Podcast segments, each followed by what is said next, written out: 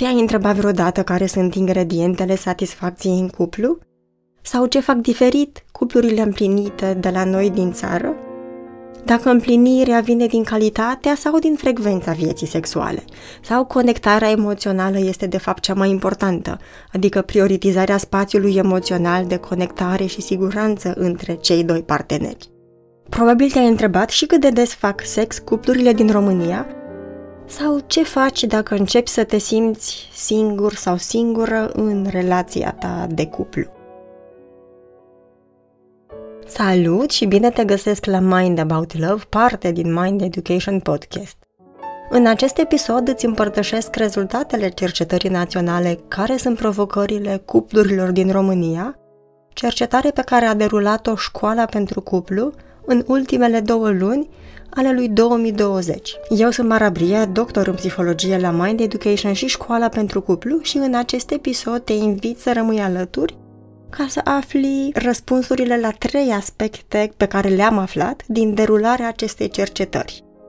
În primul rând, ne uităm la răspunsurile întrebării de unde vine satisfacția în cuplu, depinde în primul rând de satisfacția sexuală sau de conectarea emoțională. Apoi, în a doua parte, te invit să reflectăm la cât de importantă este satisfacția sexuală pentru calitatea unei relații de cuplu. Și în ultima parte, uh, am construit pe baza rezultatelor acestei cercetări 10 recomandări practice care să susțină și să contribuie la o relație de cuplu împlinită. Înainte de a construi răspunsurile la aceste aspecte, vreau să vă mulțumesc vouă celor care ați avut încredere în școala pentru cuplu și ați contribuit la această cercetare fie completând chestionarul online, fie distribuindu-l mai departe. Și aș vrea să încep menționând câteva date despre această cercetare. Rezultatele acestui studiu se bazează pe răspunsurile a 1000 de persoane, dintre care 186 sunt bărbați și 814 sunt femei. Media de vârstă este de 35 de ani, iar cele mai multe persoane, adică 72%, sunt căsătorite și au copii. Scopul acestei cercetări a fost să explorăm care sunt provocările, dar și resursele de care au nevoie cuplurile de acum. Și am ales, ghidate de practica de specialitate, dar și de literatura științifică, să explorăm două aspecte cheie și anume ce contribuie la satisfacția față de relația de cuplu, dar și care este contribuția satisfacției emoționale. Și am pus aceste două aspecte cheie în relație cu variabile sau cu aspecte din trei categorii. În primul rând am vrut să explorăm care este rolul vârstei sau duratei relației asupra calității vieții în doi. A doua categorie o reprezintă o serie de aspecte individuale, cum ar fi angajamentul față de relație sau sentimentele de singurătate, iar a treia categorie include aspecte care descriu dinamicile de cuplu. Și aici intră tiparele de conflict, iertarea, admirația, dar și frecvența vieții sexuale să le luăm pe rând și să începem cu cele mai importante aspecte care contribuie la satisfacția față de relația de cuplu.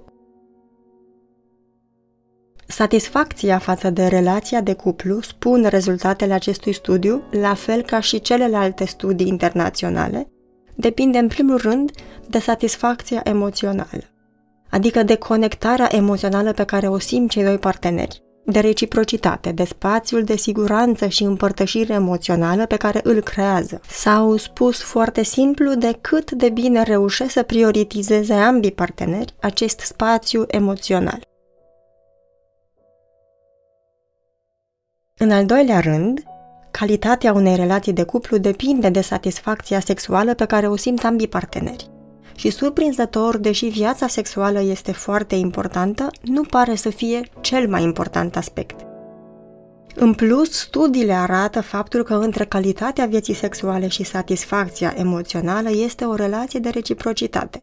Adică, cu cât conectarea emoțională este mai profundă, cu atât va fi mai îmbogățită și viața sexuală.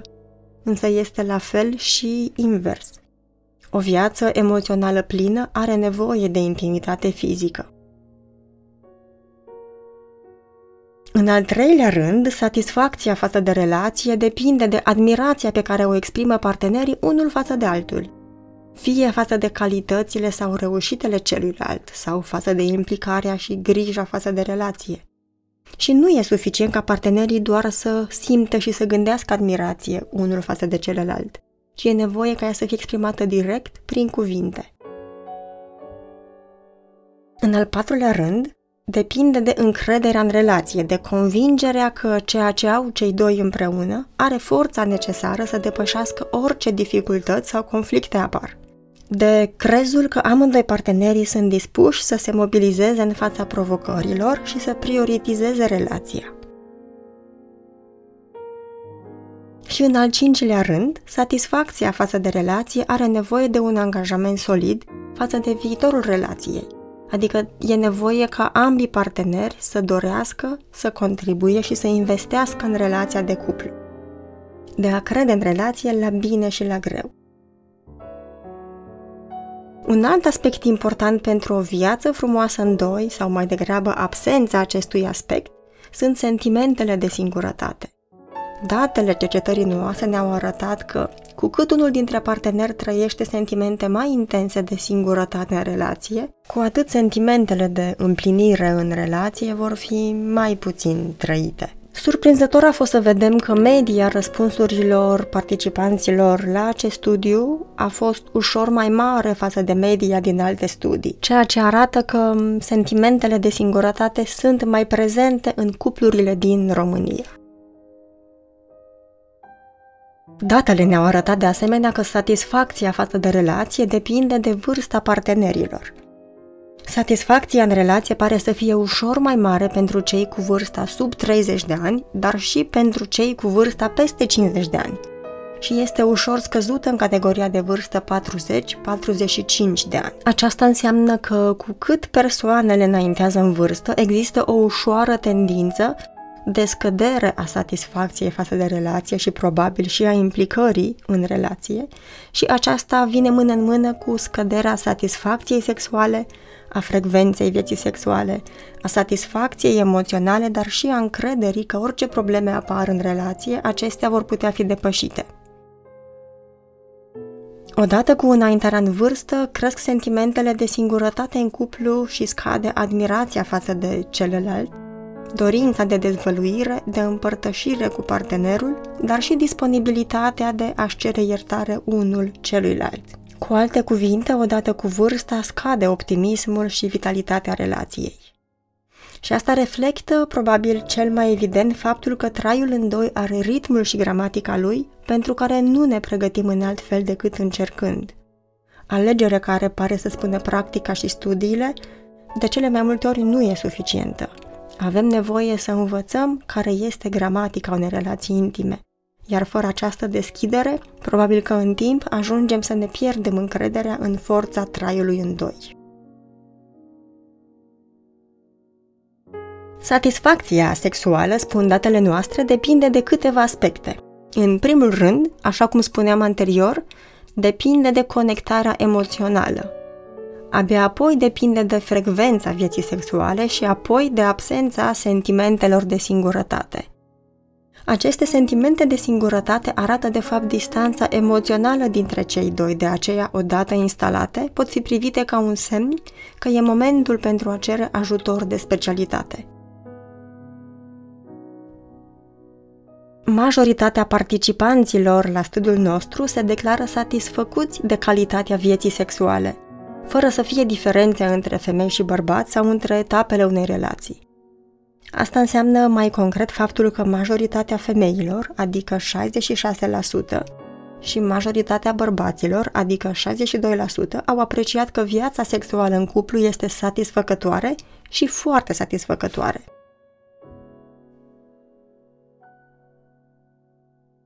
Și câteva date despre frecvența vieții sexuale la noi în țară sau un răspunsul la întrebarea cât de des fac sex românii. Viața sexuală este pentru calitatea vieții de cuplu esențială și asta pentru că ea asigură, spun studiile, 20% din satisfacția față de relație atunci când un cuplu se află în etape cu grad foarte mare de stabilitate. Atunci însă când viața sexuală din cuplu este provocată de dificultăți, cum ar fi infidelitate sau sănătate mentală sau emoțională a unuia dintre parteneri sau perioade de nesiguranțe financiare, acestea scad cu 80% satisfacția față de relație. Spus simplu, atunci când un cuplu are dificultăți în viața sexuală, acestea vor reduce cu 80% satisfacția față de relație. Dar ce înseamnă suficient sex într-un cuplu? Care este relația dintre frecvența vieții sexuale și satisfacția față de relație? Datele noastre arată că de trei ori pe săptămână este răspunsul ideal, adică acele cupluri care sunt cele mai împlinite fac sex de două-trei ori pe săptămână. Un alt aspect interesant pe care l-am surprins din datele cercetării noastre este că acele cupluri care fac sex mai des de 3 ori pe săptămână se simt mai puțin împlinite față de relația de cuplu. Probabil că prea mult sex reprezintă mai degrabă o formă de consum, de evadare sau de compensare a anumitor nemulțumiri și astfel nu mai reprezintă un spațiu de conectare profundă bazată pe siguranță și apropiere emoțională. Și în acest context se poate ca spațiul emoțional să nu mai aibă prioritate, ceea ce afectează calitatea relației de cuplu. Dar cum arată frecvența vieții sexuale în funcție de etapele relației la noi în țară? Datele ne arată tipare diferite în funcție de etapa relației, dar și în cadrul aceleiași etape există tendințe diferite. De exemplu, etapa de relație în care cele mai multe cupluri nu au făcut sex în ultimele trei luni este în cadrul relațiilor cu o durată de 15-20 de ani, adică 10% dintre aceste cupluri nu au făcut sex deloc în ultimele 3 luni. Similar însă, în relațiile cu o durată de 10 până la 15 ani, sunt cele mai multe cupluri care fac sex o dată pe lună, adică aproape o treime dintre acestea. Etapa relației în care o treime dintre cupluri fac sex de 2-3 ori pe săptămână sunt relațiile de 1-3 ani, însă surprinzător și cei care sunt împreună de 15-20 de ani. În această etapă observăm așadar două tendințe. Fie există cupluri care s-au îndepărtat unul de celălalt, ceea ce afectează frecvența vieții sexuale, fie sunt cupluri care se bucură de o relație plină, care se reflectă într-o frecvență sănătoasă a vieții sexuale. Tot din datele noastre am observat că frecvența vieții sexuale nu pare să fie influențată de prezența copiilor. De exemplu, cele mai multe cupluri care nu au copii, adică 26% dintre acestea, fac sex de 2-3 ori pe săptămână.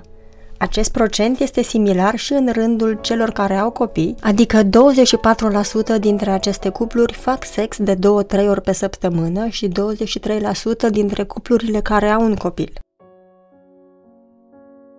Și în încheiere, pe baza rezultatelor cercetării noastre, am conturat 10 recomandări practice care susțin satisfacția în relație. Prima recomandare este să aveți grijă ca spațiul emoțional din cuplu să fie unul de conectare și nu o sursă de conflicte și îndepărtare. Asta pentru că satisfacția în relația intimă de cuplu depinde cel mai mult de această conectare emoțională pe care o simțiți fiecare dintre voi. A doua recomandare este să vă construiți zilnic ritualuri prin care să vă conectați unul cu celălalt în diferite momente ale zilei. Asta poate însemna să faceți o plimbare scurtă seara împreună sau să savurați un ceai cald sau o cană de cafea în doi, dar doar în doi. O relație plină are nevoie și de activități săptămânale sau lunare dedicate relației, cum ar fi un sfârșit de săptămână dedicat celebrării cuplului, dar și de o vacanță în doi o dată pe an. A treia recomandare este să creați contexte care vă facilitează dezvăluirea în cuplu, împărtășirea sentimentelor și gândurilor. Vă ajută să alegeți să împărtășiți în special acele gânduri și sentimente care vă apropie – de exemplu, după o zi încărcată de muncă, poate fi de mare ajutor să faceți o plimbare scurtă singur sau singură înainte să vă reîntâlniți cu partenera sau partenerul. Este un mod simplu prin care mintea se eliberează de lista lungă de responsabilități și vă lasă să fiți mai disponibil sau disponibilă pentru relație.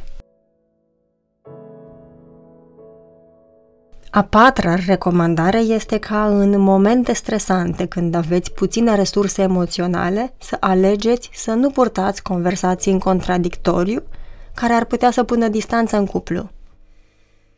Conversațiile dificile, ca să fie transformatoare și să vă apropie, au nevoie de un context de siguranță în care conectarea este păstrată.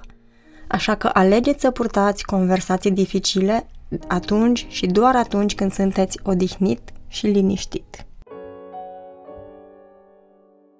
A cincea recomandare este să apelați la sprijin de specialitate imediat ce simțiți singurătate în relația de cuplu. Nu lăsați aceste sentimente să vă copleșească relația.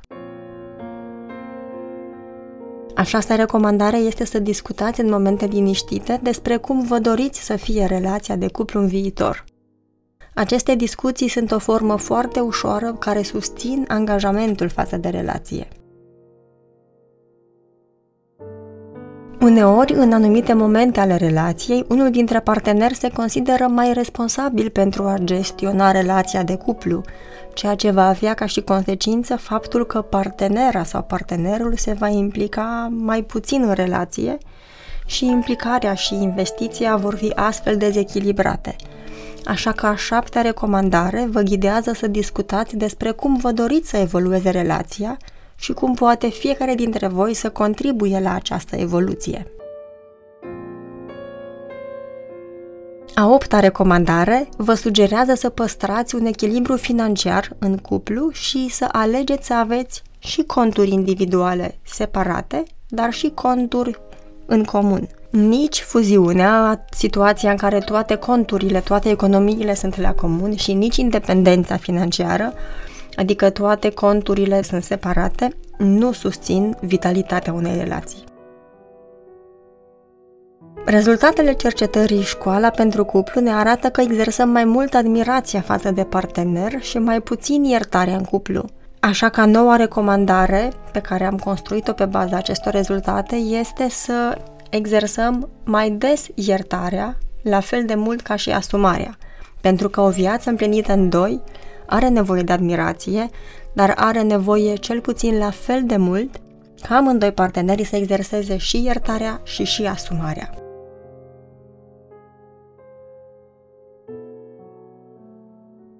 Atunci când ne asumăm mai puțin contribuția față de relație, dar avem așteptarea nerealistă ca aceasta să fie perfectă, nu perfectibilă, punem de fapt prea mare presiune pe relație. Asumarea relației, a angajamentului față de evoluția ei pe termen lung, ne lasă libertatea să contribuim la viitorul relației.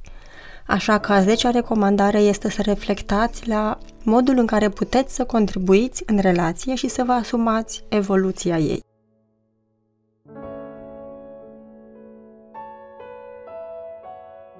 Podcasturile Mind Education sunt o declarație a misiunii în care credem noi, cei de la Mind Education, și anume să contribuim la o lume mai bună, mai echilibrată mental și emoțional. Îți mulțumesc că ne ești alături și te invit să urmărești și celelalte podcasturi din seriile Mind About You, Mind About Love, Mind About Collaboration și Mind About Communities pe site-ul mindeducation.ro pe canalul de YouTube cu același nume Mind Education, dar și pe principalele aplicații care găzduiesc podcasturi, cum ar fi Spotify, Apple Podcasts, Anchor, Google Podcasts, Breaker, Overcast și altele.